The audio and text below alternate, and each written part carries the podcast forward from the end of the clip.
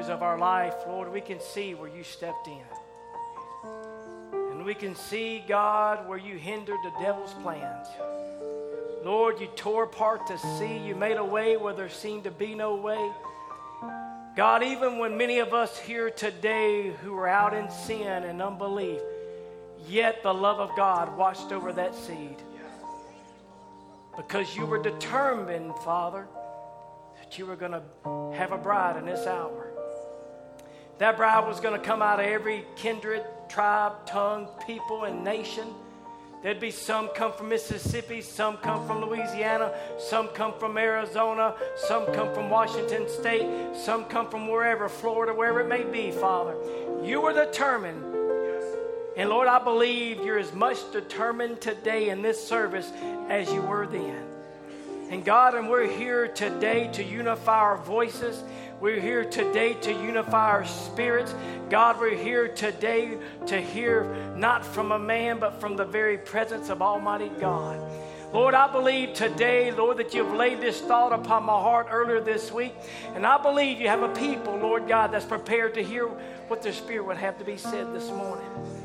And Father, now I'm asking that you'll anoint my lips to speak only those things that will edify your people.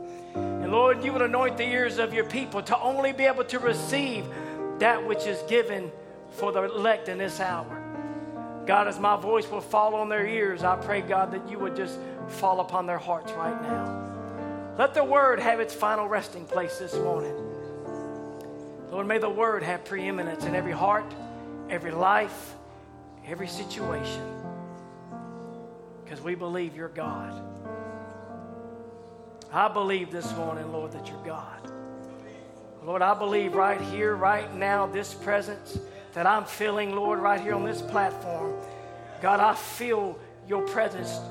It just drew so near to me, Father. And I'm asking now, Lord, as I have pages laid before me, God, that you'll anoint these notes this morning. You'll anoint the scriptures. You'll anoint the quotes. You'll anoint the very thoughts of a man, God, to be able to speak, Lord, and permeate the walls, Lord, that have been built up and you tear down this morning, God. Have your way this morning now, Father. We ask it in Jesus' name. In Jesus' name. Hallelujah. If you have your Bibles this morning, we'll have you turn to 1 Kings 20 and verse 21. And as you're turning there this morning, just want to say thank you to all those that showed up for the church work day yesterday. We had a well, we had a tremendous time. We had a lot done. Uh, I want to thank all the brothers and the sisters that could make it out.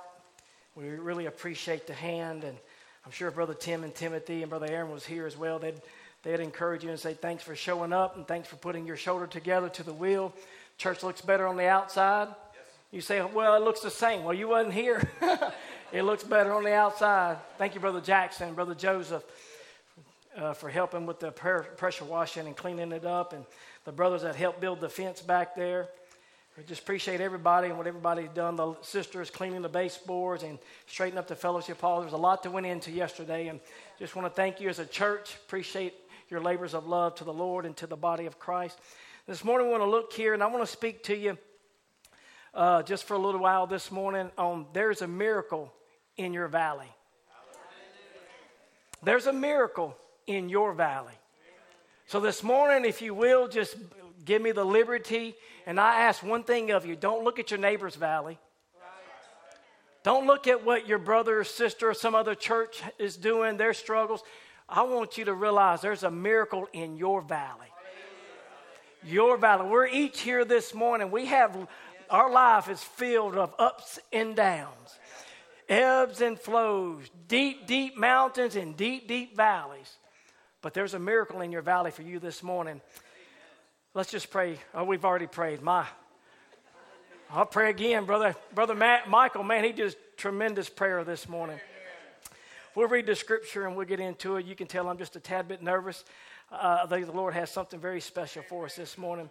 The kings of Israel, this is verse 21, the kings of Israel went out and they smote the horses and chariots and they slew the Syrians with a great slaughter. And the prophet came to the king of Israel, and he said unto him, Go strengthen thyself, and mark and see what thou doest, for at the return of the year the king of Syria will come against thee. Notice now, even though you may have had one victory, that's not the time to let down your guard. But he's being forewarned by a prophet go and strengthen yourself because that enemy that you just defeated, he's coming back. And we find here the servants of the king of Syria said unto him, Their gods are the gods of the hills. Therefore, they were stronger than we, but let us fight against them in the plain, and surely we shall be stronger than they. And do this thing take the kings away, every man out of his place, and put captains in their rooms, and number thee an army like the army that thou hast lost, horse for horse, and chariot for chariot. And when we fight against them in the plain, and surely we shall be stronger than they.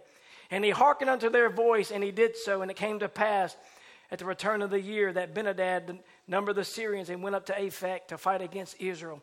And the children of Israel were numbered and were all present. Notice, they were numbered and they were all present. And they went against them, and the children of Israel pitched before them like two little flocks of kids. Probably about the size of the ELT church youth group.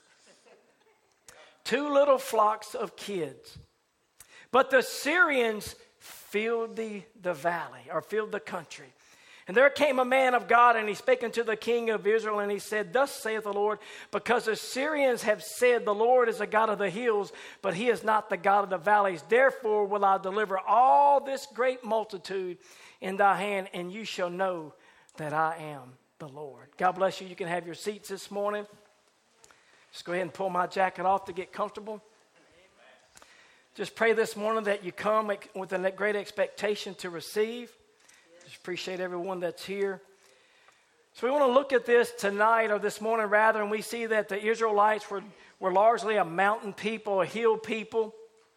Even so much so that Ahab was informed by the prophet that the Assyrians had a false opinion about their God, that he's the God that can only win battles on the mountaintops.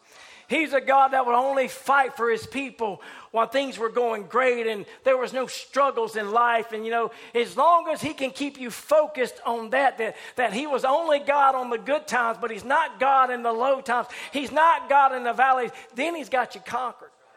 But we find here that the, the topography of the land of Philistine, the topography was a land that was, had numerous valleys, numerous uh, large mountains, and some of these mountains and valleys, different things of that nature, they would be called deep gorges or, or broad plains and, and wide valleys. So I want you, when you think about the word plain and you think about the word valley, I want you to think about non mountainous positions and non mountainous conditions. And we find here, though, in Deuteronomy 8 and verse 7, it says, The Lord thy God, he bringeth thee into a good land.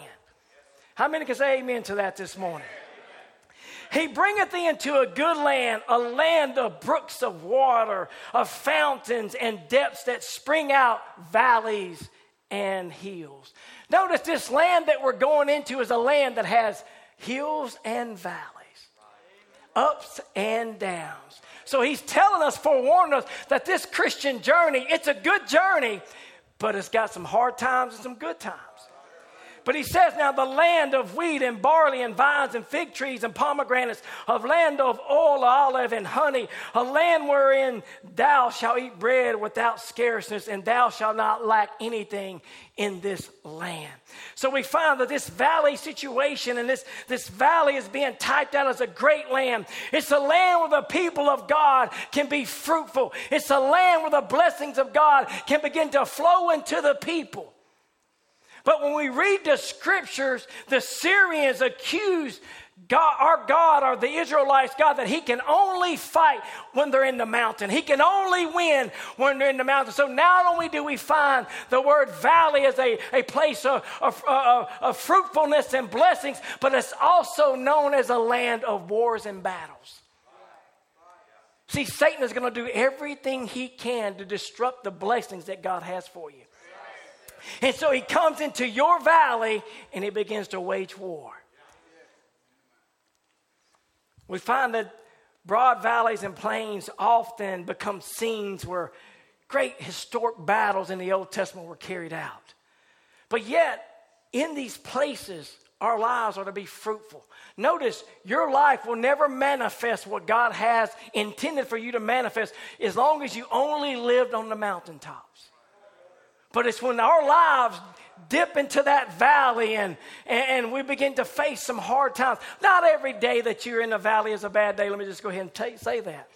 There's some good times. God is doing something, otherwise, He wouldn't have a purpose for bringing you there because he says, I'm bringing you into a good land. So this morning, can we, Evening Light Tabernacle and those that are on the stream, quit kicking against the pricks and, and complaining about where God has you and why life is so awful and, and nothing seems to be going your way? I'm telling you this morning, God is bringing you into that good land because God sees something inside of your life that he's trying to draw out of you. And it takes a valley condition. It takes getting down in there when things are a little bit tough and things are a little bit rough and ain't nobody on your side and things ain't going your way, that God is molding you in the valley because God sees the seed that He placed inside of you and He's determined, I'm going to have somebody in Laodicea. I'm going to have somebody at evening light. I'm going to have somebody in this generation that's going to be fruitful and they're going to come through the valley.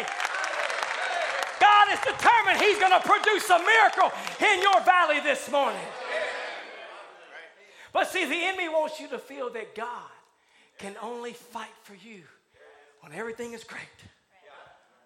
He's only God when things are great, when you got a surplus in the bank account. He's only God when all the kids are serving the Lord. Come on, church. He's only God when you ain't when you wake up every morning and you feel no pain Everything's great. Now, you old people, you be shouting hallelujah on that one, right? But see how the devil likes to twist it. The devil will tell you he is not God for you while you're in the valley. Because if he was God, you wouldn't be there. If he was God, you wouldn't be sick. If he was God, you would have plenty of money. If he was God, your children would be sitting right next to you this morning in service if he was God.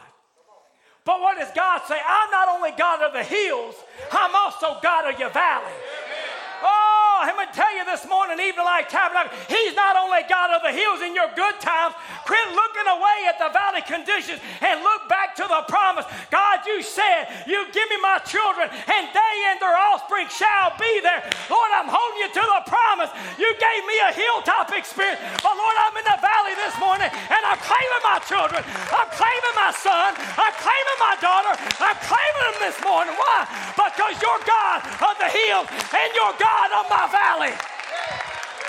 You're God this morning. You're the Savior this morning. See, He's both God of the hills as well as God of the valley. See, God resented. He resented them saying that He can only be victorious for His people when things are going great. And God resents the devil when he tells you that the devil, when he tells you that nobody loves you. Because if they did, you'd be getting phone calls every day, you'd be getting text messages every day, you'd get emails every day. Well, come on, everybody, just wake up this morning. We're living in the real world. There's only one that is obligated to walk with you through that valley. It ain't your mother, it ain't your father. It ain't your brother and it ain't your sister. It's God. Amen. And God gave us a word. No matter where you go, where you walk in life, He says, I will never leave you. I will never forsake you. I will be with you and even in you. So notice now, there came a man of God and he spake unto the king of Israel, verse 28. Thus saith the Lord, because the Syrians have said, The Lord is God of the hills, but he is not the God of the valleys. Therefore will I deliver this great multitude. God is determined. God is determined right. He says, Therefore I will deliver. Not some, not one, not two, but he says, I will deliver all of this great multitude. You may look like little small flocks of kids out on the landscape. You may be outnumbered this morning. The enemy may have you garrisoned this morning, but God is determined, I will deliver from this great multitude. So no matter what you're facing this morning, no matter what you're going through this morning, you need to lift up your head and say, Thank you, Lord, today that you're my God in my valley. And though I'm outnumbered and though I'm surrounded, I know one thing for sure I'm surrounded by the hands of Almighty God. I'm surrounded by the love of Jesus. I'm surrounded by a heavenly host. Oh, hallelujah. God is determined this morning to destroy your enemy. Come on, Evening Light Tabernacle. Did you hear what he said? God is determined this morning to destroy your enemy. All of them. That enemy come in your home trying to destroy your marriage, trying to take your kids. You got a claim on them this morning. God is determined. Why can't let us be as much determined as God is determined? God's determined you're going to have your children. Won't you be as much determined this morning to claim them? God is determined that by my stripes you are healed. Won't you be as much determined this morning to say, Yes, Lord, I believe the promise. God is determined this morning that you can walk in faith and you can have victory over every tormenting spirit. Won't you be determined this morning to rise up and say, Today, fear is your last day. Today, depression is your last day. Today, complexes is your last day. You got the promise, church. You got the word. You got a promise from the great physician. I'll never leave you. I'll never forsake you, but I'll walk with you. I'll walk with you. Reminds me of a time when God told a prophet, Won't you come and walk with me? Stroll with me for a little while. Oh, my church. You got that same promise. Stroll with him. He's going to walk. He's God. Let me just tell you God is not constrained by any geographical location. God is not inhibited by your circumstance. See, He's God, He's Almighty, He's the undisputable champion. He's never lost a battle, He's never will, He's never lost a soul. See, we know that if we can ever understand the true meaning of God's sovereignty over the hills and the valleys, then we can have peace. No, no matter where I walk, what day it is for me, whether I'm up on top of the mountain or I'm sliding down the other side and I'm slipping into a deep gorge or the plains of a valley and life is getting to get tough, it doesn't matter because I know no matter where I'm at, God is there. No matter what I go through, God is faithful. No, the Bible will tell us even when we're not faithful, He remains faithful. Even when you turn your back on God, God doesn't turn His back on you. Oh, come on, church. But Satan wants to he wants you to forget about who you are. See, because if you can ever know who you are, then you'll know who you are not. Some of y'all need to be writing this down. Be like Brother Josh Martin. That's some good preaching right there. But see, if you know who you are, then you know who you are not. And if you know who you are, then you know that you're predestinated to eternal life. And nothing can, can by any means harm you, nothing can by any means affect you. But see, but Satan wants you to forget who you are. He wants you to forget your position in the body. He wants you to forget who your God is. He wants you to be overwhelmed by your circumstances. He wants you to be overwhelmed by the pains in your body and the doctor's report and the enemies at your face. But God sent you a message in this last day, and that message was to stir your heart, tell you that I'm not only God of the hills, of the good times, but I'm your your God when you're in the lowest of lows and the deepest of valleys. I'm your God. I'll meet you there. I'll see you through the other side. He's to let you know this morning no matter what experience you face, I'm there. And I'm God. And I got your back. That's Mississippi slang. Is that right, Brother L? Yes, sir. God's got your back. Military terms, they would call it, I got you six. Some of y'all figure that out tomorrow. Just look at the clock on the wall. God has got our back, church. we have nothing to fear. But see, we find today that the enemy has come down in this hour. He has come down, and many times some of you feel like you're not winning the battle. Come on. A little class participation this morning. You know, there's times you feel like you can't keep going. There's times you feel like you're losing the battle because the enemy has come against you. He's come down and he's made attack after attack. He's accused and made accusations against you, against your family, against your children. He has threatened you. He has lied to you. He has deceived you. He has come with all his forces to destroy you and destroy your family. Let me just say, and Satan will use any device and means necessary.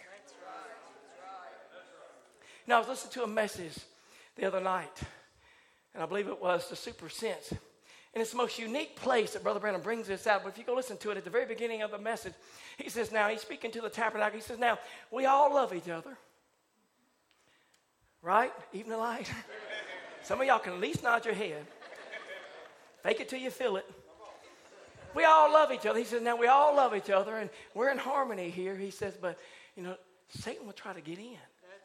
He says, Don't ever let a bad thought come against your brother, or you'll mar your experience. Just to let a bad thought or a word to come out against in ill or in vain against your brother or your sister. He said, then you'll mar your experience. Touch not my anointing and do my prophets no harm. That doesn't just pertain to ministry, but it's talking about the anointing. We don't want to mar our experience. We love each other. So keep your guard up because the enemy has come down in your valley and he's come down to destroy you. He has come to bring what should be a fruitful life and the blessings of God, to bring you to ruin, to annihilate you once and for all. And what does he do? He comes with fear.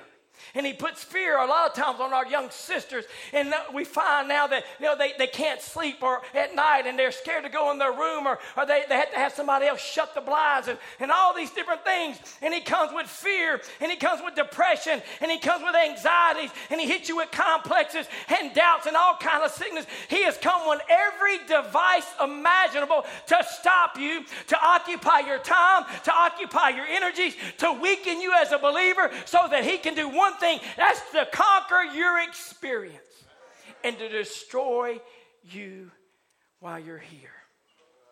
Now, in the message, the junction of time, the prophet God will tell us how the great turmoil is in the world today. And we realize that one thing that caused that, the Bible said that the spirits, the great spirits, come down, evil spirits, and God got into those people and done these things. And we see the same evil spirits working in our day.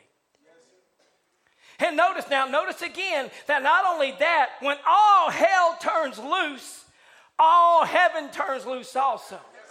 But let me just say this morning, church, a lot of times when all hell has turned loose on you and it's unleashed its venom on you, the last thing that comes to your mind is those wonderful scriptures. No, you're taking onslaught after onslaught. You're dodging this bullet and that there and that accusation and that thought. But I want you to know when all hell turns loose on you, and in this hour, all hell is opened up its forces and it's unleashed on the bride. But when you know when all hell is turned loose, there's a heaven up there, and Almighty God has unleashed all his power. He's unleashed all his angels. He's unleashed all his miraculous venom on that devil of yours. Oh, church, when hell turned loose on you, look away from hell and look to the response of heaven. Look away from the enemy and look to see what God's going to do about your, your situation. See, hell is fighting so hard because we're at another junction. The prophet of God will tell us like this. Now, notice again, not only that, when all hell turns loose, all heaven turns loose also. When the enemy comes in like a flood, the Spirit of God raises up a standard. And these two forces has always showed at the junction. And that's why hell is fighting you because you're at a junction. How many know what a junction is? Well, good, I'm just going to read it for you. A junction is a place or a point of meeting, an intersection of roads, especially where one road terminates. All church, we're at a junction. And so, earthly tabernacle is about to terminate. We're at a junction, bride. We're at a time when this body of ours No longer. We're going to lay this old earthly tabernacle down and we're going to pick up those theophany bodies and we're going to transcend dimensions. We're going to be at a wedding supper of a lamb. But until that time, all hell is turned on loose on you. But I want you to know you got a promise in the word. You got a promise in a moment, in the twinkling of an eye. There's going to be a, Almighty God sweep down, and the people are going to pick up the theophany bodies, and we're going to be changed in a moment. We're going to be changed because we're at a junction. This bride is at a rapture junction. She's got a ticket in her hand. She's done thrown down that worldly bag of peanuts. Oh, my hell's determined to destroy you, destroy your family, destroy your children, destroy your heritage, destroy your marriage, destroy you, your confidence that you have in the ministry. Right. Satan's doing everything he can yes, he to destroy the influence of the word in your life. But I want you to know God is more determined. God determined, I'm going to have a bride. Brother Ben, God is determined, I'm going to have a bride. She's going to be without spot. She's going to be without wrinkle. She's going to be without blemish. I know a lot of times we quote that, but let me tell you, church, that's God's view of you this morning. God's determined. You may all you may see his spots, wrinkles, and blemishes, but God doesn't see that. God sees the seed gene that He put down on the inside of it, and He knows you got to get through that valley. Because when you come up on the other side, church, you're going to be without spots. You're going to be without wrinkle. You're going to be without blemish. You're going to be perfect because God called you for perfection. God's determined that He's going to have a young person that's going to overcome Laodicea. He's going to have a young person that's going to put that device down and push play and feed on the Word of God. God's determined He's going to have a husband that's going to be true to his wife. And he's not going to look out at these other little flirters and out there and desire them and, and, and ruin his marriage vows. God is determined he's going to have a spouse, a wife that's going to be that's going to be true to her husband and give him due benevolence and give him all her love that he can cherish her and pour out his greatest blessings upon her. God is determined. Let me tell you, God is determined this morning to have a church. God is this morning he's determined to have a people that will serve him not because they fear, but because they love God, because he's poured out himself and he's made himself known and he's revealed his deepest his deepest atmosphere or not atmosphere, but his deepest, his deepest intentions to them. And they know that God Almighty, it ain't a man's opinion, it ain't a man's voice, it ain't a man's desire, but Almighty God has stepped down in the Laodicea. He's come to your valley to bring you a miracle. What did he do in this hour? He turned man's heart back. What did he do in this hour? He made known the mysteries. Look at your neighbor. That's a revelation of a mystery. It's still a mystery to some of you. Oh, church, we are manifesting the word that's been hidden from generation to generation. All the loose ends have been tied up. Oh, church, we're not looking for another message. We're not looking for another messenger. God sent down everything that He needed to defeat hell. And I'm going to tell you, and you are the manifestation of this word. Hell doesn't have enough, Brother Mike. I say hell doesn't have enough. Why? Because all heaven is behind you, and hell can't stop what heaven's blessing. Oh, hallelujah. I say hell can't stop it this morning. You got a word. You got a promise. And ain't enough devil can hinder that prophecy. I'll have a bride. She'll be without spot. She'll be without blemish. All that the Father has given me, they will come. God ain't gonna lose one to the valley. God ain't gonna lose one to sickness. God ain't gonna lose one to complexes. He's both God in the hills and He's God in your valley. Oh, hallelujah this morning. Can we rejoice? He is God for you this morning, church.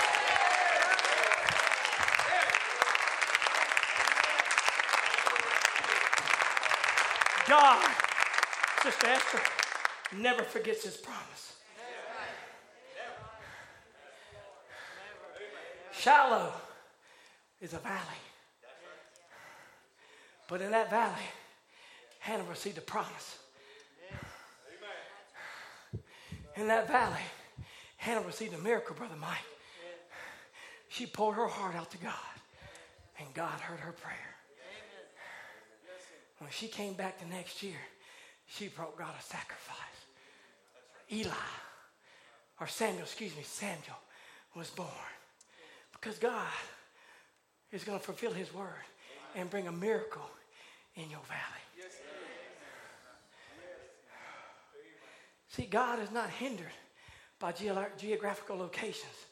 God is not hindered by your circumstance. God is not hindered by your church upbringing. God ain't hindered by the way you were raised. Those things don't hinder God. Because God's looking at one thing, that seed. God's looking for one thing, that seed. See, God never forgets his promise. He says, I'll never leave you. I'll never forsake you. No matter where you walk, no matter how dark, how difficult it may become, he is right there, walking with you. Whether you're on the mountaintops, Brother James, or whether you're in the valley, whether you just lost a loved one, God is there. God is faithful. God is faithful. He's faithful to honor his word. See, heaven has turned loose on your behalf this morning. See, that's why hell, that's why hell fights against you. Because it knows it can't stop what God's doing. He knows, hell knows, he don't have enough. When a little, two little flocks on the hillside couldn't destroy this mass army because they're God. Fight for them. Oh, I love that song. He's the God that fights for me. He's the God. Oh, He's your God this morning. He's fighting on your behalf this morning.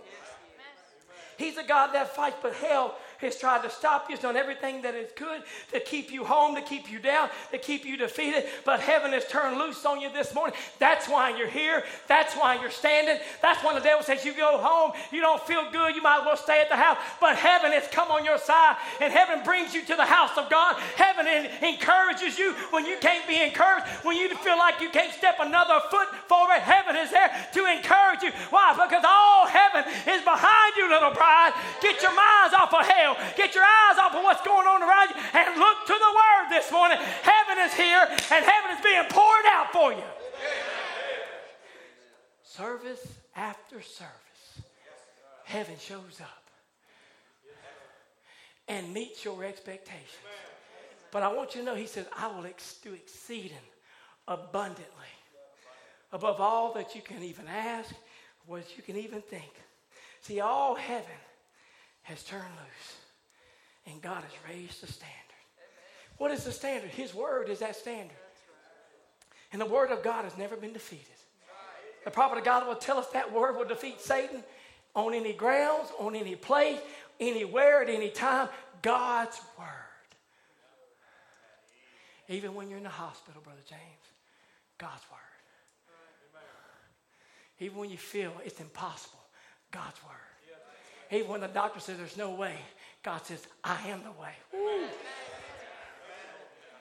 See, you are that bride that's been prophesied to come. You are that Eve that's been predestinated not to fall, not to overcome in her valley, but you overcome. You are the people who are manifesting the power of a living God. This ain't stuff that we just put together and we just think, well, this just sounds great. We're going to throw it on the iPad and, and just throw it against the wall and see if it sticks. No, God has come down in this hour. God has come down in this day because He has a body, He has a bride. So quit looking at what hell's doing and let's be under expectation how God is going to respond to hell's outpouring. See, your miracle is in your valley. Your miracle Brother Jackson, God moved you from Texas to here because he's got a miracle for you. Brother Creed, got a miracle waiting on you. Brother Sam, look what God has performed in your life, in your family. Talking about a miracle, and I'm not saying Emily getting married is a miracle, no. or Sarah Beth getting engaged to, no. But I'm saying God brought you from one place to another because God can see down the road that we can't see. God looks through the valley. He sees the other side of it, and He knows He's got to lead you here. Sister Mandy, and Brother Philip, don't worry about where He's at right now. God's got him right where He needs him. And God knows He's already put a leash around him, and He begins to pull. And let me tell you, when He begins to pull, there ain't enough devils in hell can cut that line. There ain't enough devils in hell can play tug of war with it. Why? Because God, oh, hallelujah. I'm telling you this morning, God's on the other end, Brother Stephanie. God's pulling for Heather. God's pulling this morning. Don't you worry about the valley. God has got a leash around you. God knows who are His. God's pulling. I say God's pulling this morning, and that's why you're here because God is pulling on your heart.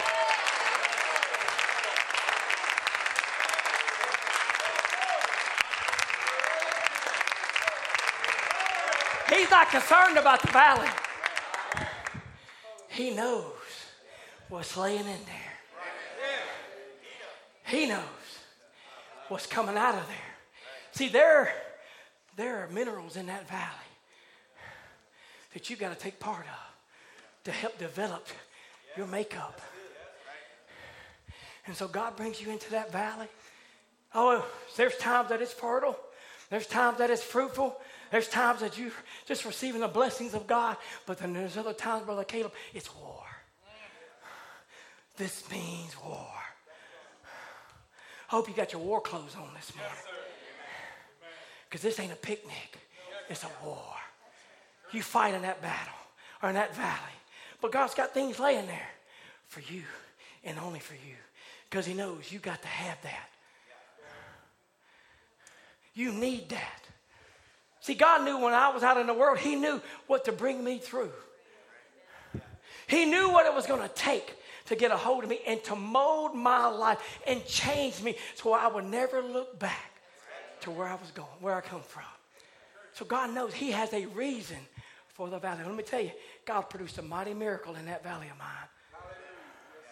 I got a beautiful wife. I got a beautiful family. I got a wonderful church. What if I hated the experience? What if I kicked and fussed and screamed, no God, no God, no God? You can kick and fuss and scream. God said, You're going anyway. Because I'm not going to lose one.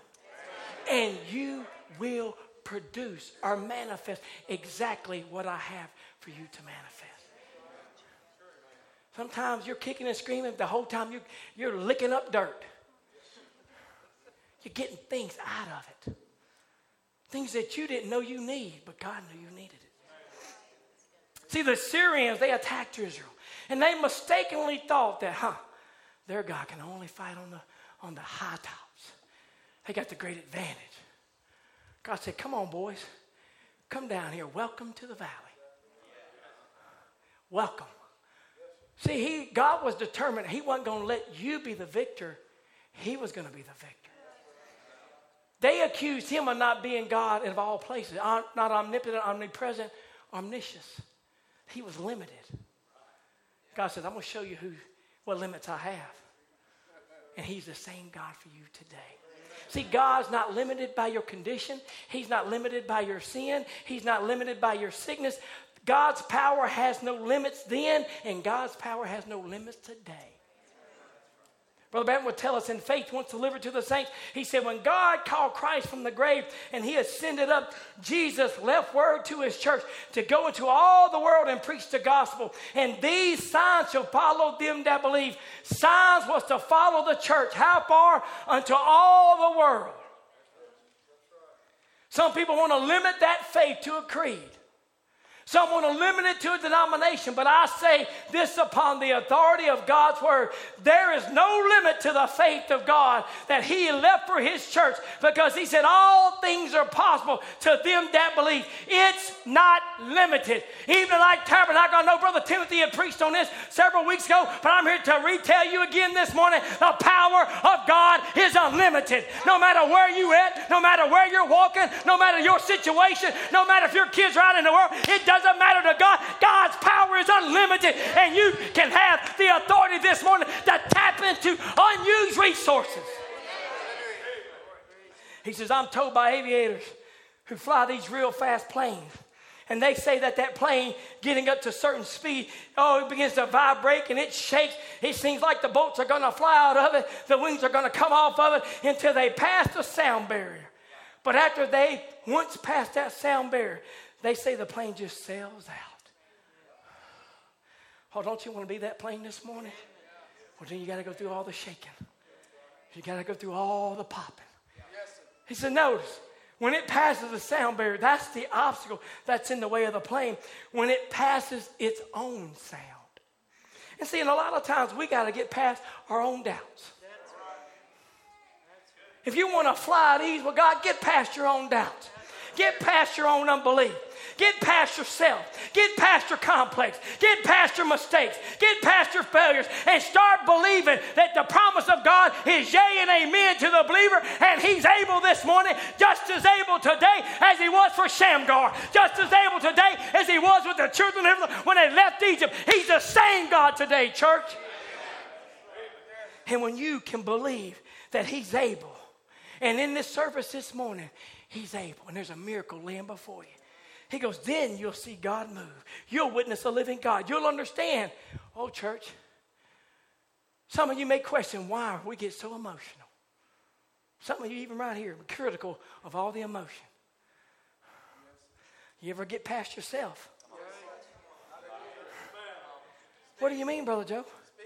I mean, when God begins to pull on you, and you know God's pulling on you, and you know God's pulling on you, and sometimes you feel like speaking in tongues, or you feel like jumping, and you feel like running, and you just sit there because you can't get past yourself. You can't get past what are they going to think about me? You can't get past, I've never done this before. But if you can ever get past that, Oh, church, if you can ever get past that, what this one thinks, what that one thinks, you can ever get past, well, I've never done this before, it don't matter. You can ever get past yourself in your own human ability, in your own human makeup, and you can rest your wings in the power of a supernatural God. You may speak in tongues this morning, you may run, you may dance, you may jump and shout, it doesn't matter. If you can ever get past yourself. Well, we're just, oh, Brother Joe, we just want the word. How about to have the word plus? Yes. A little bit of word plus ain't gonna hurt nobody.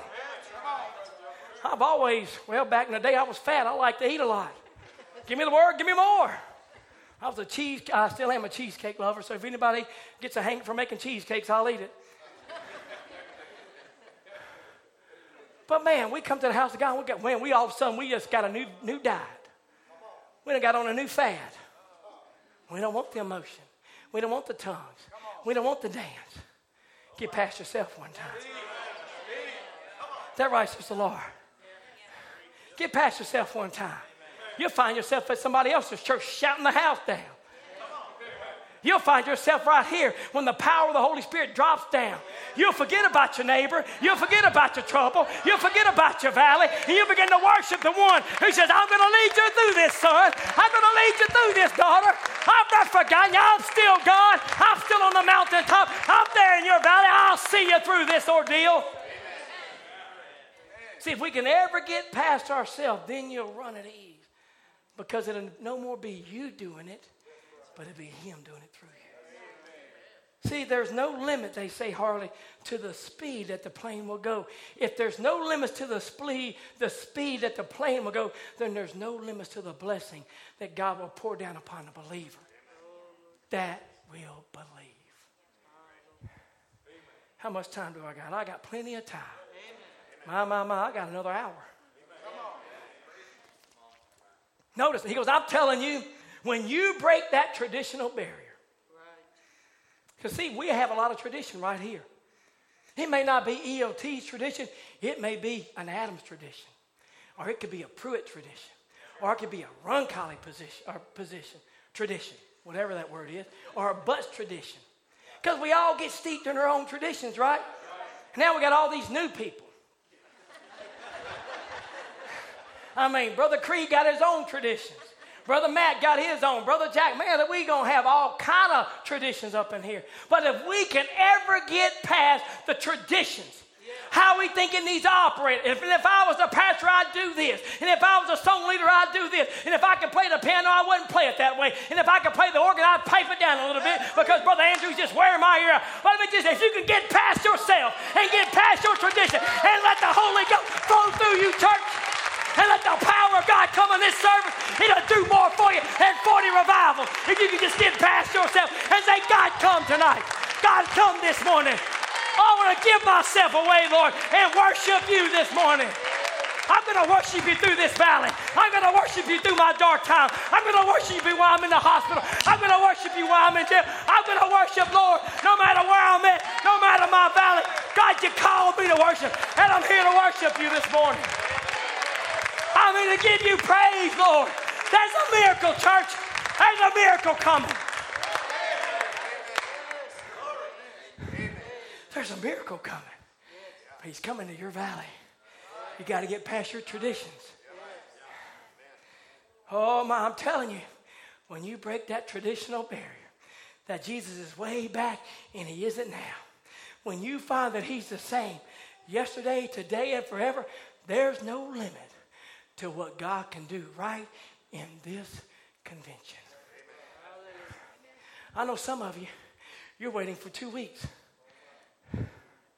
Some of you, well, we got to have the big names. Man, we got Brother Donnie coming. We got Brother Ron coming. We got Brother, we got the mayor of Switzerland coming. we got that little fire, fireball Andrew Spencer. Well, I'm sure we're gonna dance. He's gonna just worship. We're gonna have a good time. But he said, if you can ever get past all that, and realize He's the same yesterday, today, and forever. What could God do right here this morning? Some of you got needs. Some of you've had needs. You brought that need to church only to take that need home. But I'm telling you, you get past that, that He's only God when we have special meet. And He ain't God on a Wednesday. And He ain't God on a Sunday. But if you can ever believe that He's God this morning, God will bring a miracle to you. God will bring a miracle to you. He'll deliver. He'll set free. He'll heal that body. He's Almighty God, and He's never been defeated. Get past yourself. Get past your traditions. Look to what God's going to do. Don't you put it off on some special meeting. There's no limit to what God can do right here this morning if you'll start believing. Sister Jenny, Brother Kenny needs a healing in that body. I'm here to tell you, there's no limit to what God can do. Look, look in front of you cancer survivor. Went through a valley. Satan says, I got her. God said, Take your hands off of mine. And Satan's put his hands on Brother Kenny. But the church house, the church fires back this morning. Get your house off of mine, or get your hands off of my possession. In the name of the Lord, I rebuke you, Satan. The word of God is the champion this morning. The word is greater than anything that you'll face. You may face obstacle after obstacle this morning, but the word He's a champion this morning, and he's undefeated. He's undisputed. He's a heavyweight champion of the world. Say you don't have enough this morning. Man, better crawl back in your little hole called hell because the bride's recognizing who she is this morning. Oh, when you can recognize that he's here this morning, that sickness will leave your body.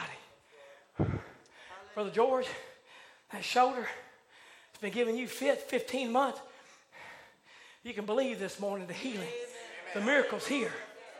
I said he's here. He ain't waiting, he's here. When I stepped up to this platform this morning, there's somebody else met me here. It wasn't Brother Mike. There's an angel present, and he's here for a miracle.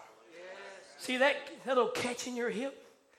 You can believe this morning He'll slide that hip back in place. You'll walk out of here without trouble. That son that you've been praying for. Come on, mom and dad. That daughter that you've been praying for. You just wait till what I'm going to show you here in just a few minutes. Oh, that son you've been praying for. Oh, that and he said, I'll never come home. When he left, he slammed the door in your face, says, I despise you. I want you to know there's a God on the other end of the valley, and he's beginning to move on that heart. He's beginning to put things in place. He begins to change. You don't know, you may not be able to see it, but God sees what your human eye can't see.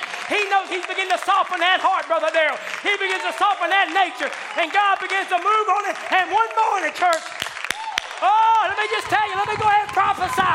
One morning, He's going to say, Mama, I'm home.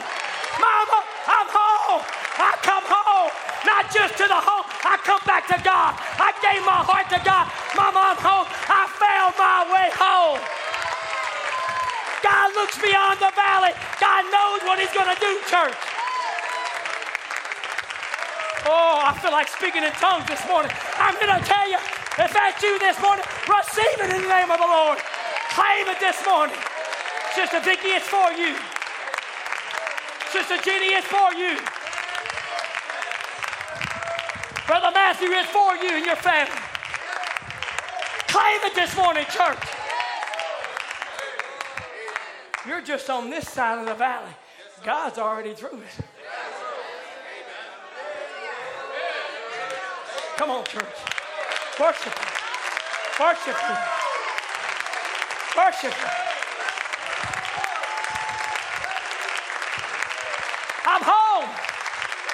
Brother spoke about it Wednesday night. I'm home. Oh, if I could just share something with you. God's already started moving on a prodigal. You'd have gave up on. Matter of fact, we all gave up on. God started moving. God started moving. God started moving.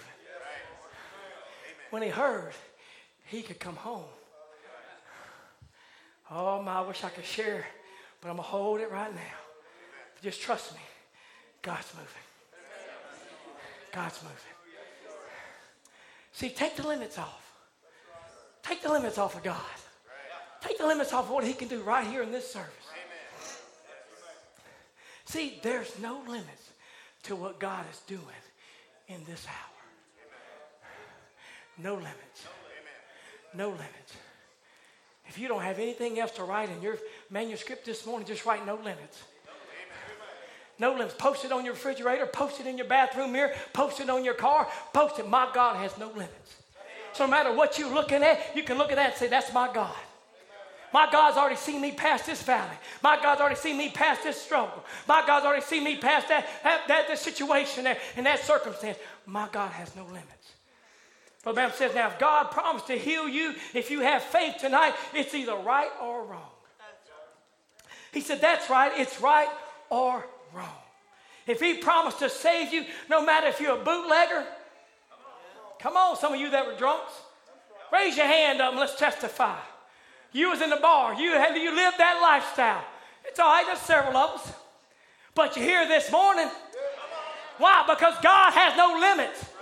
The devil said you were going to die down there in that old bar. You, was going, you weren't going to find nobody worth living with. You're never going to amount to anything. But God says, I got a seed on the inside, and there ain't enough alcohol can cover that seed up.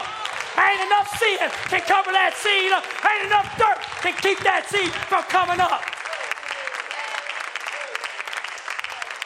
You may have been a bootlegger. You may have been a dope fiend.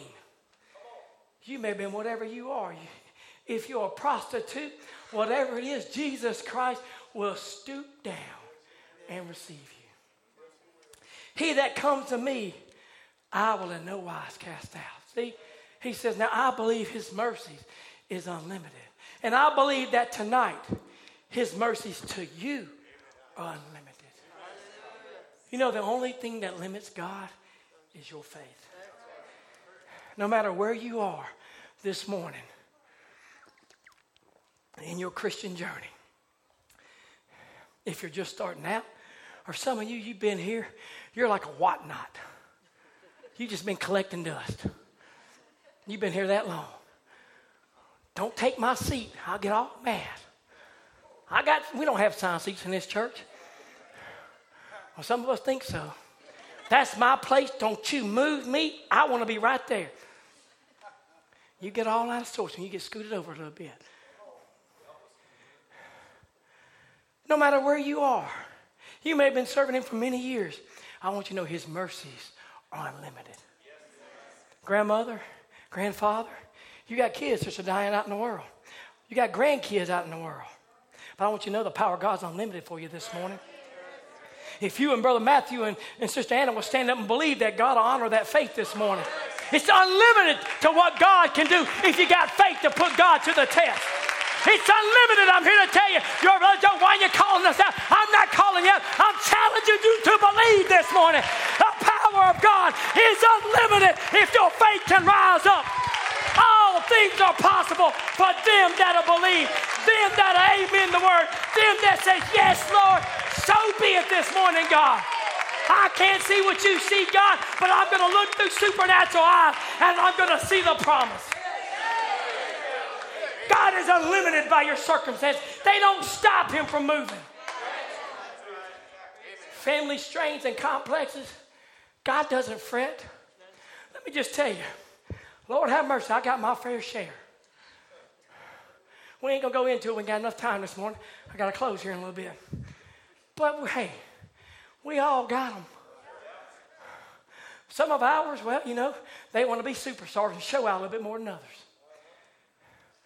Family complexes, they just want to show out. Yes, I'm here. God's not hindered by that family strain. God's not hindered by that complex. God knows what you're going to become. God sees what you can't see. God knows in that valley that you're walking through, something that's going to be rubbed off of you. Come on, church. You see your neighbor that you're sitting by, maybe the neighbor in front of you. Sometimes you're rubbing shoulders against them, and maybe you get crossways. God's just rubbing that complex out of your life. He allows those things to happen, but it's your attitude toward it depends on what you're going to get from God. You can get rubbed the wrong way and say, ah, well, that's just his idea, or that's just his thought, or I ain't never coming back. Thank God we ain't got another church close to, huh? We may be half the size this morning. Look, let's just be honest, we all been hurt. But newsflash, you're here. Not only are you here, but people are moving in. Oh, they want to share the complex with you. But God's not limited to it. So now what we got to do, church, is we got to learn. Ooh, this is the tough one. We got to learn, Brother Matt, Brother Creed, Brother Jackson, Brother Derek. We got to learn all these new complexes that got to get mixed in this bowl called Evening Light Tabernacle. And we got to learn how to fellowship together. And we got to learn how to worship together. And we got to learn how to get along together. Because you say one cross word against your brother or your sister, you can mar your experience. But God brings you through that valley, Brother Hale, because He knows what your life was lacking. Sister Felicia, He knows how to pull things out of you. And not only pull things out of you, but take things off of you. Mm. So, Brother Joe, you sure preaching home? Brother Joe's preaching experience. Preaching experience. Can I go a little further? See, throughout the Bible, hills and valleys symbolizes life's ups and its downs. Now, how many like it when you're up? How many love it when you're down? No, none of us like it when we're down. Some of y'all probably know when I'm down, right? I know, I know, I know. I got one of them faces. Can't just hide it. I wish I could. I practice. I told the Lord. I told the Lord the other day in my prayer time, I said, Lord, just change my heart toward the people. Just help me not to, to show that. I've always been like that. I'm just being real for you this morning because we all face it, church, but it doesn't limit God. God's still able to take that vessel in its frail humanity, in its weaknesses, and still use it for the kingdom. And God may take that, in my experience, and prick somebody else's heart and say, You're not alone. The same God that is there for Brother Joe when it's all over his face and his countenance, and he don't want nobody around. And y'all laugh. Brother Philip, amen, come on. Let me just tell y'all a brief story. This happened three weeks ago, four weeks ago. We were on our way to Virginia to some special meetings. He was in his car, and I was in my car. He was in a completely different hotel. I was in a completely different hotel. But y'all know we're cousins, right? There's a strain that runs between he and I. He woke up in a bad mood all the way to Virginia. I woke up in a bad mood all the way to Virginia. But when we got to church, we had church. See, God's not limited by the drive up there. God's not limited by your attitude. God is only limited if you fail to worship. And I got into that place. I knew I was in the dumps. I knew I was in the valley, but I was in the Shenandoah Valley, and I was determined. I didn't spend my money. I didn't spend my time. I wasn't coming here to go home empty. I said, God, I want something from you. And God, oh, hallelujah. Seen the power of God fall in that place. So God can do it for you. He can go past your complexes. He can look past your family straight. And I'm going to tell you this morning, there's a miracle in the valley.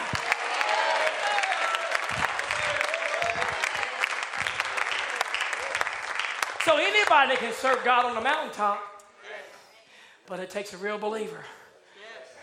It takes a real believer to look at himself in the mirror and say, Come on, boy, take another step.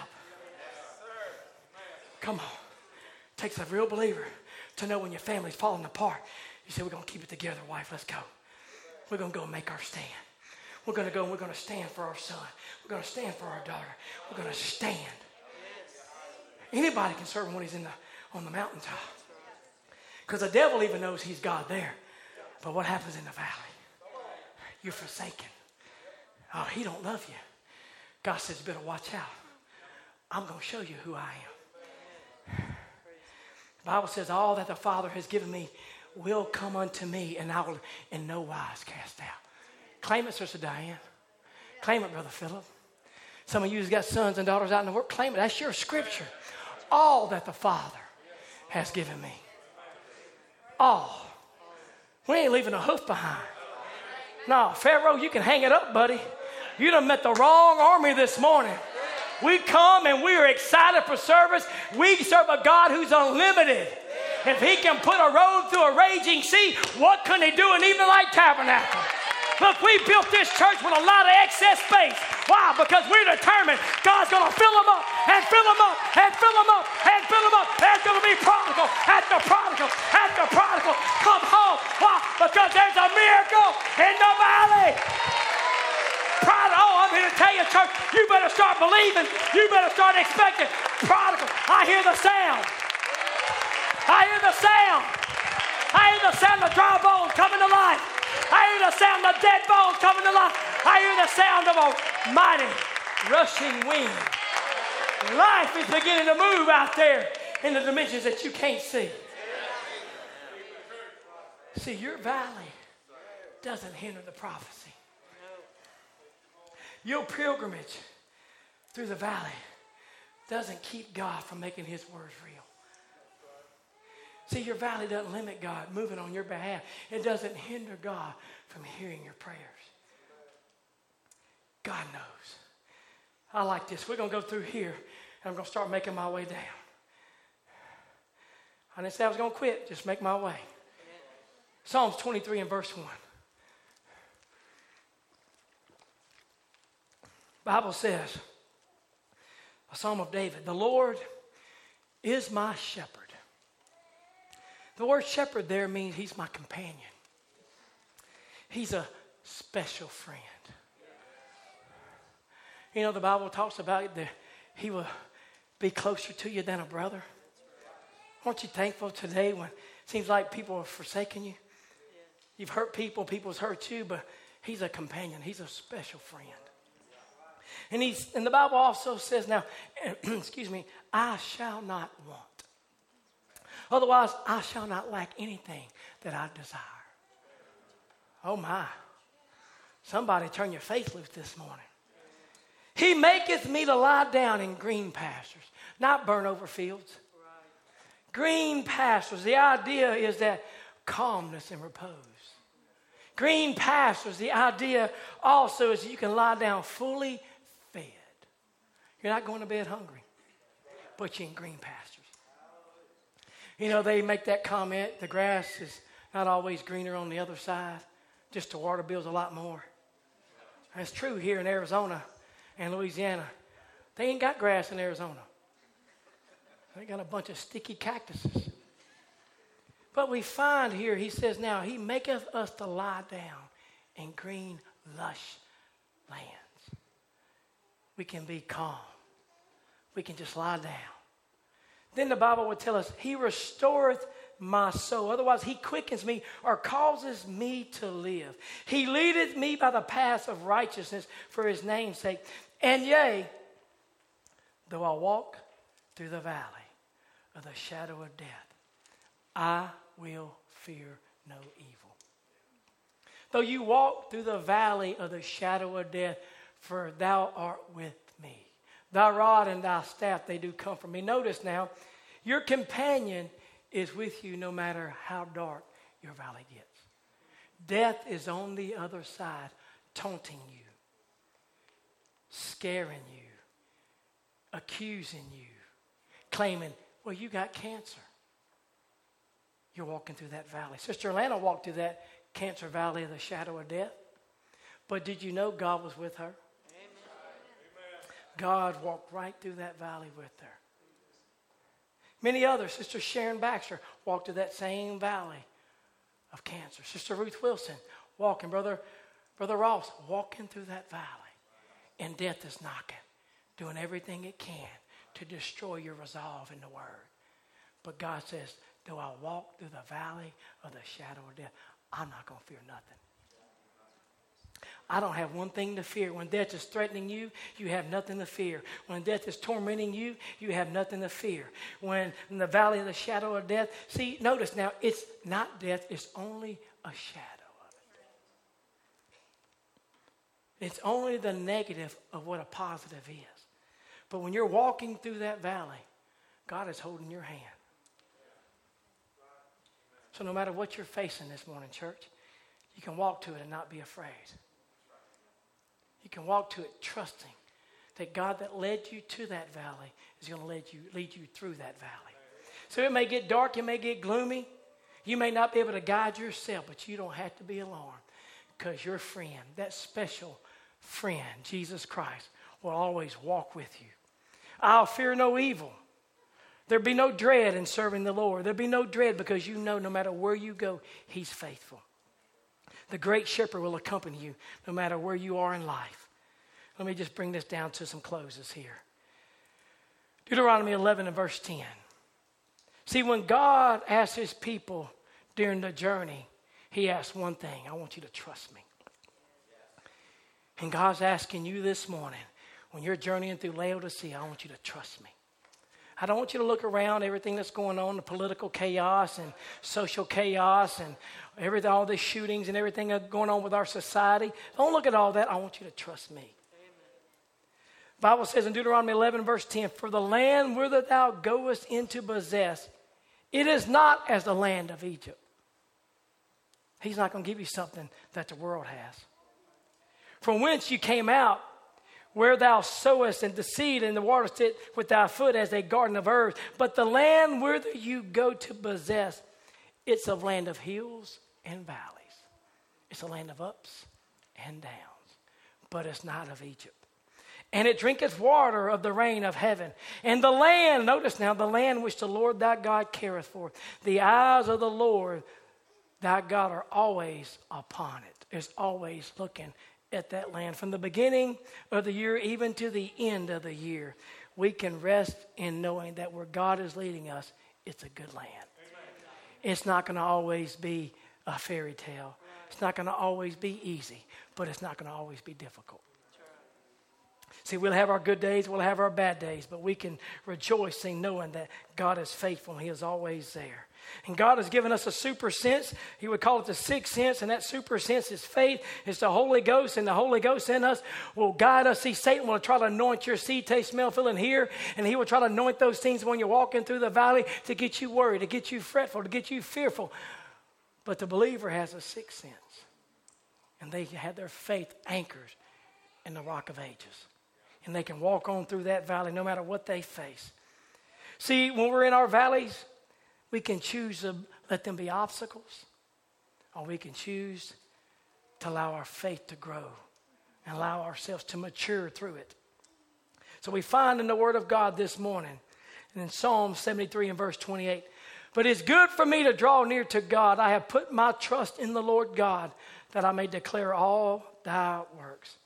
That should be our response in any circumstance. I declare the Lord God. When things are not going my way, I still declare and I praise his holy name. Even if I'm in jail like Paul and Silas, I can praise his holy name. Even when my kids are and out in the world, I'm still going to praise his holy name. Because I'm not looking at what I see, I'm looking at the promise. And God's promised me a miracle in my valley. Notice now, we go to Romans 4 and we start closing this thing down. Romans 4. Who against hope? Verse 18. You still with me this morning? All right. Who against hope? He believed in hope, Mrs. Abraham, that he might become the father of many nations according to that which was spoken, so shall thy seed be. And being not weak in faith, he considered not his own body now dead when he was just 15 years old, 25, 47. No, when he was a hundred years old. Neither yet he, neither yet the deadness of Sarah's womb. The Bible says he staggered not at the promise of God through unbelief, but he was strong in faith, giving glory to God, and being fully persuaded that he that what he promised he was able to perform. Now you want to talk about a valley. 25 years of holding on. He didn't receive this when he was 15, 16, 20 in his prime. No, but he received the promise of this child that he was going to be the father of nations at the rightful age of 75. When his body was dried up, Sarah's womb was already dead. It was many years past the time of life. Yet Abraham didn't allow his present condition of his body, which was now dead, to discourage him. Abraham didn't look at the deadness of Sarah's womb and say, God, you're, you're limited here. Can you do something? Or God, there's no way. God looked at it and said, I'm going to bring you a son through that womb.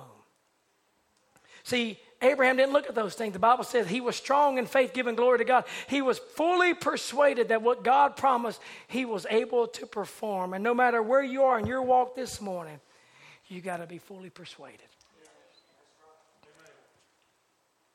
You got to be fully, fully persuaded that he, that he right now, on the wings of your prayer, that you just spoke.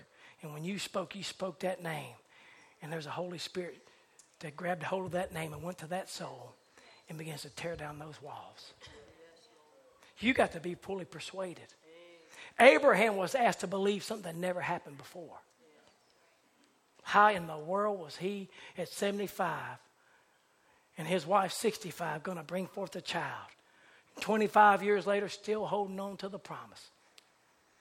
See, he's as much God today, though, for you, for your circumstance, for your need, as he was for Abraham, as he was for Sarah. He's not limited to your body, he's not limited to your home, he's not limited to your situation. There are no limits. We look here in Genesis 18, and Brother Tim has been preaching on this for a little bit, but we're going we're going to take this, and as we if we look at it just for a few minutes, and the Lord appeared, 18 of verse 1, appeared unto him in the plains of the valley of Mamre. And he sat in the tent door in the heat of the day, and he lifted up his eyes, and he looked, and lo, three men stood by him. And when he saw him, he ran to meet them from the tent door, and he bowed himself toward the ground. And he said, My Lord, if now I have found favor in thy sight, pass not away. I pray thee from thy servant, let a little water, I pray you, be fetching, and wash your feet, and rest yourselves under the tree. And I will fetch a morsel of bread and comfort you your hearts. After that you shall pass on. For therefore are you come to your servant. And they said, So do as thou hast said. And Abraham hasted into the tent unto Sarah, and he said, Make ready quickly three measures of fine meal, knead it, and, and make cakes upon the hearth. And Abraham ran unto the herd and fetch a calf tender and good, and give it unto the young man, and he hastened to dress it. And he took butter and milk and a calf which he had dressed, and he set it before them. And he stood by them under the tent, and they did eat, or under the tree, and they did eat. And they said unto him, Where is Sarah? thy wife? And he said, Behold, she's in the tent. And he said, I will certainly return unto thee according to the time of life. And lo, Sarah thy wife shall have a son. And Sarah heard it in the tent which was behind him. Now, Brother Branham brings this down. He says, Now in the message, is there anything too, for, too hard for the Lord? He said, Abraham was sitting in the tent door on a real hot day. And we know what Brother Tim says about that day. He said, It's hot as hell out there. Yes, it is. Right. it's Louisiana summer, right? It's hot. And perhaps a lot of complaints. Look, we was out there building this fence. We got moody after a little while. That heat will do something to you, it changes your personality. you don't believe me? All the electrolytes leave your body and your face is red as a red shirt? Yeah. Yeah, you want to go home and not be around anybody for at least a month. But perhaps a lot of complaints have been coming in lately by the herdsmen. All the grass is gone, the water's drying up, everybody's all out of sorts. And here comes Sarah. Sarah was in no form, shape, or fashion to receive these visitors. She had her mind on everything else. The prophet of God said, You know what? She was a little bit fussy that day. Now, I know none of you sisters get like that. No, Sunday morning, you don't get fussy. No, but here, here she was. Brother Branham said she was all out of sorts to miss the visitation. Satan was trying to block Abraham and Sarah because he knew there was an angelic vis- visitation coming. So, why does God disturb you on Sunday morning? Why does God cause a little friction on Wednesday night? Because he knows there's an angelic visitation coming. There's a miracle coming to the valley. 25 years they've held on. When everything rises up all out of order, then we know something's wrong. Because I believe maybe if we would listen to Satan, we might miss seeing it like Sarah did. She was kind of a little fussy that morning, and she might have said, Abraham, you know the supplies are getting low. Gotta make a Walmart run. But we ain't got no money. I don't care. The kids gotta eat. I'm like, we can eat ramen noodles. Maybe y'all don't eat ramen noodles. The supplies are getting low. The herdsman said the pasture's all dried up, the water hose. I think you made a mistake. think you made a wrong decision. Why'd you let Lot go to, go to Sodom? Why didn't we go to Sodom? Well, she had her mind all out of sorts. And a lot of times, that's us. We start looking at what somebody else has and what we don't have. Somebody drives a nice car, pulls up. Let me just say, you know, when they drive that nice car, you know what they just got? A nice big fat note. Man, don't go, praise God, you got a fat note. Well, you got a pretty car, but you got a fat, you got seven years to pay on that dude. No, you can have it. Oh, but we look at, oh, they got a nice car and they got this. And they, Brother Joe, he, you know, he always dresses nice. You know where I get my clothes? Goodwill. Yeah, I'm a Goodwill shopper. GW Fashions right there. I ain't afraid. I can make Goodwill look good. I ain't got to break the bank, and nor do you. But see, Sarah had her mind all out of sorts. She wanted to go to Talbot's and buy her a nice new dress. Or she wanted to go, I don't know, some of y'all girl stores. Shein, that's a cheap place. Better not say Shein. But we got all these places. She was all out of sorts. But God was coming to the valley to manifest a miracle. And everything that she could think about was Abraham. Why? Abraham, you've been telling me this for 25 years and ain't nothing changed yet. But that day was a different day. And I'm here to tell you, Evening Light Tabernacle, you've been hearing about a body change for a long time. But this day, Brother Mike, it's a different day. There's a miracle and it's come to your valley An angelic visitation has come down to visit ELT, to visit the bride around the world. But you got to get your mind, you got to get your attitude, you got to get yourself in a place that you can receive the message. See, if we're not careful, we'll let our circumstances dictate our attitudes. And then our attitudes dictate what we get from God. See, all she saw was this is happening, that is happening. And Abraham was taking too much time. I mean, we're working so hard and we're barely getting by. You know what the prophet of God said Abraham did? Abraham was getting old. He was 100. Huh? Huh? She's complaining. Huh? Sometimes losing hearing ain't a bad thing. Huh? She's nagging. Huh? Abraham, man, he just sat in the tent of the day smiling. Huh? He wasn't hearing her bicker.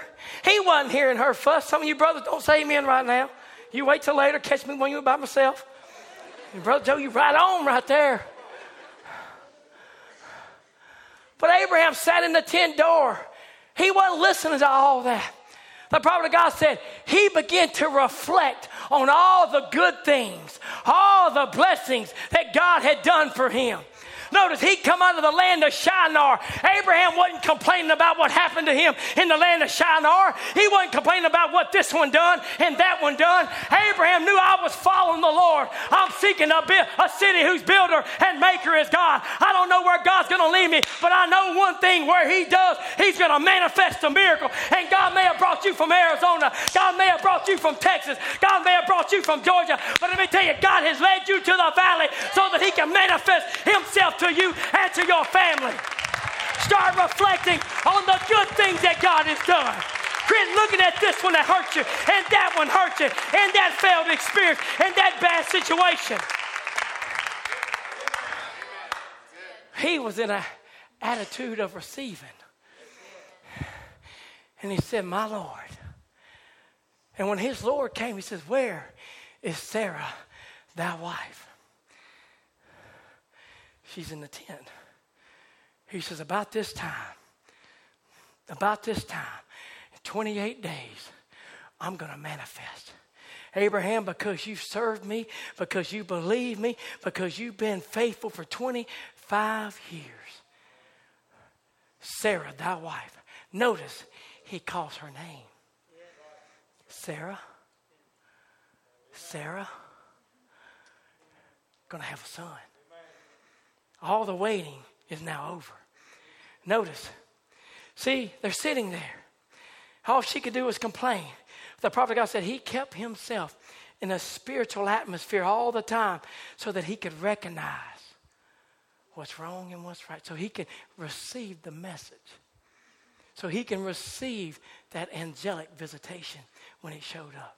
See, there's times we come to church. Don't, don't raise your hand right here.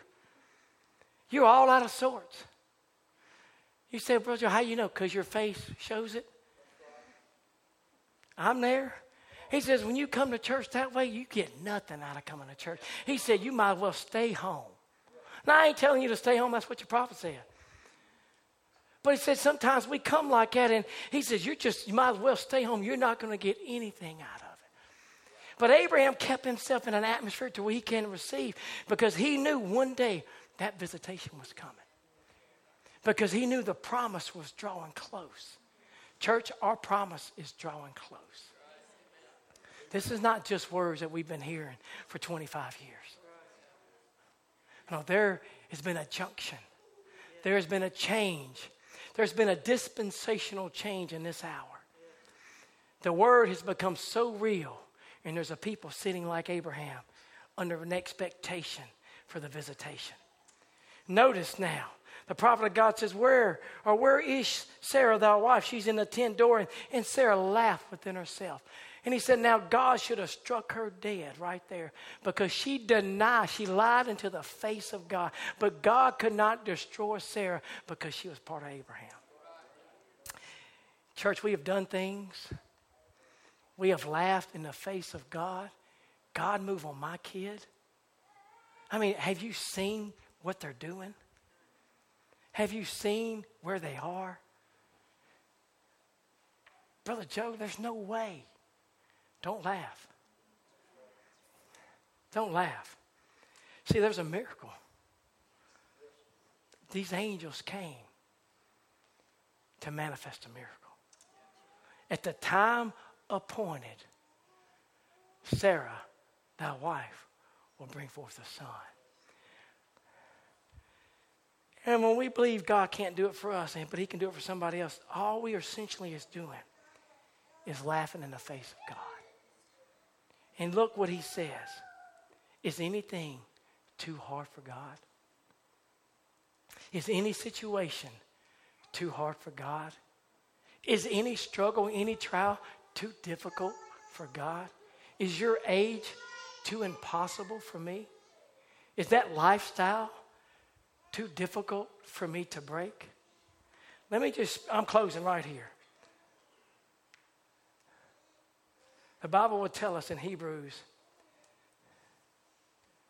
Hebrews 11, through faith also Sarah herself, she received strength to conceive seed. And she was delivered of a child when she was past age because she judged him faithful. And if I can get you to judge him faithful this morning, no matter what you're facing, if you can judge him, look beyond the deadness of your own body, the deadness of your own spirit, the deadness of your kids, whatever the family situation. Look past that, beyond that, and judge him faithful this morning. You'll bring forth that promised son. Notice, all we have to do, the prophet of God was say, the only thing that Sarah had to do was to believe that Abraham, her husband, what he had said. And Abraham told her that he was going to have a baby. Why? It's so simple, but yet it's so difficult. And God's asking for you tonight or this morning to believe. See, in order for Sarah to receive her miracle, she had to judge him faithful who gave the report. And we this morning must also judge him faithful. She received a life changing message. And this message has been sent to you in this hour to change your life. Some of you were the worst of the worst. Or some of you were on the road to be the worst of the worst. But God stepped in the middle of your road and He turned your life around. See, Abraham and Sarah's miracle came to them in the valley. And your miracle is coming to you in your valley. There's a young man. Cue that up if you would. Don't play it, just cue it up. So, no matter your condition this morning, no matter what the doctors report, no matter how you're feeling, no matter what you see, what you don't see, how you feel, how you don't feel, there's an angel Lord that's here. There's been another angelic visitation come to this service this morning. He met me here when I stepped behind this sacred desk. And he's here to announce to you that according to the time of life, at the time appointed, your miracle is in the valley. You can have this morning, church, whatsoever things your heart desires. It's not too late. God hasn't forgotten you. God hasn't forgotten his promise. Let me just say this to you that have lost sons and daughters out there. They're not too far gone, but what the hand of God can't reach down and save. Young man, he's probably in his middle 30s, grew up in the message. He had a very, he's, he's, he's streaming in right now, and I got permission. I'm going to tell you the power of God. Brother Isaiah, Brother Isaiah, man gave up on you. Family gave up on you. But God didn't give up on you. This young man grew up in the message, but at the age of 18, he walked out. Maybe he walked out because, you know, I, I, believe if I had the story correct that I've received from his uncle, that young man was, was kind of, had a, kind of a, I'm trying to say this in the right way, but he kind of had a squeaky voice or, you know, kind of like a feminine type voice. And so his dad would say, oh, you're just gay. And so this young man at 18 years old didn't know what gay meant. And he, when he grew up in the message, he began to look and try to figure out what this word was, that this is what he is. Well, so at the age of 18, he began, he left the church and he went and he was a gay man for 19 years. He lived, and I got his permission, he lived a homosexual lifestyle for 11 years. I ask you, is anything too hard for God? I ask you, is your kid in that situation? Practicing homosexual. 19 years. Oh, I know your child is in sin. You would have gave up on this young man. The church gave up on this young man. There's no way, Brother Daryl, he's ever coming back. I mean, look at him. He is full blown in this alternative lifestyle. There's no hope. There's no way. There's no use of even praying and believing. 19 years. But his grandpa got sick and had to have a heart surgery.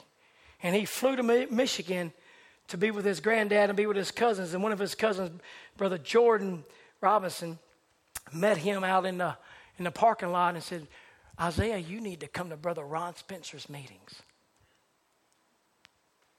He said, Okay, I'll come.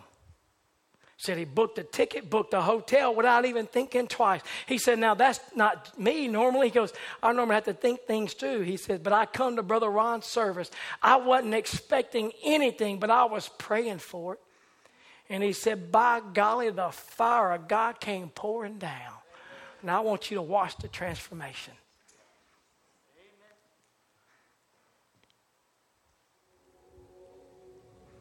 Are you past the point of weary? Is your burden weighing heavy? Is it all too much to carry? Let me tell you about my Jesus. Do you feel that empty feeling? Cause shame's done all it's stealing. And you're desperate for some healing.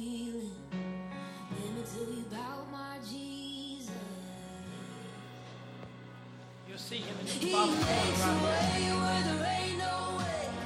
To the kind of middle, to the right. His uncle's in blacks praying for him. He's got a little man bun on his head. Watch him.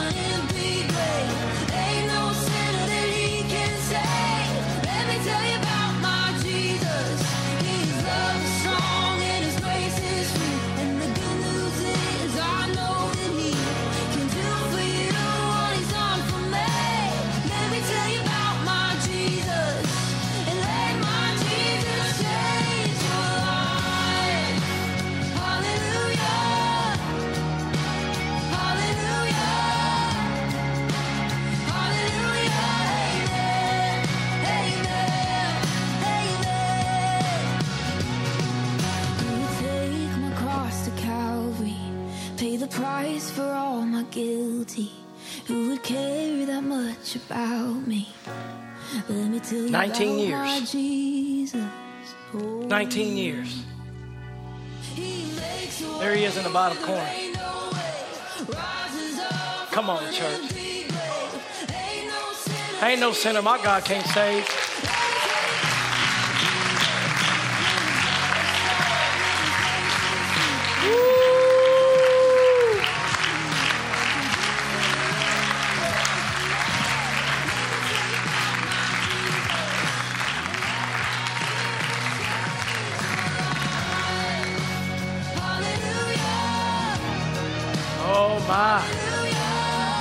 To the water. Straight to the water. Satan says, I'm going to crown his life with homosexuality, but God says, I got other plans. God says, I got other plans. I'm God of the hills, I'm God of the valley. Oh, 19 years. Look at the transformation. Oh, Satan says, I'm going to put sin on his life. I'm going to ruin him. I'm going to make him a homosexual. But God says, I got the final say. There ain't no sinner but what my God of the hill. He's the God of the valley. He don't care where you are if you'll just come to him this morning. He's the same yesterday, today, and forever. And in the Shenandoah Valley, on a Saturday night, investigating angels came to that service because there was a seed there. Oh, it'd been covered up for 19 years, but it didn't matter to God. I said it didn't matter to God. Come on, Sister Laura, we're going to have to sing that again. 19 years of practicing homosexual. And you think about your child, you think about your loved one, you think about your situation, you think it's hopeless, you think there's no way, you think God forgot about you. Oh, come on, church. He didn't know why he came, but there was a miracle that came to that valley. There was a miracle that came to that soul. And today, he's no longer identified with that personality. Today, you, he's known by Brother Isaiah Robinson. Today, he's got a testimony that our God is able. Our God's hand is not short, but one that cannot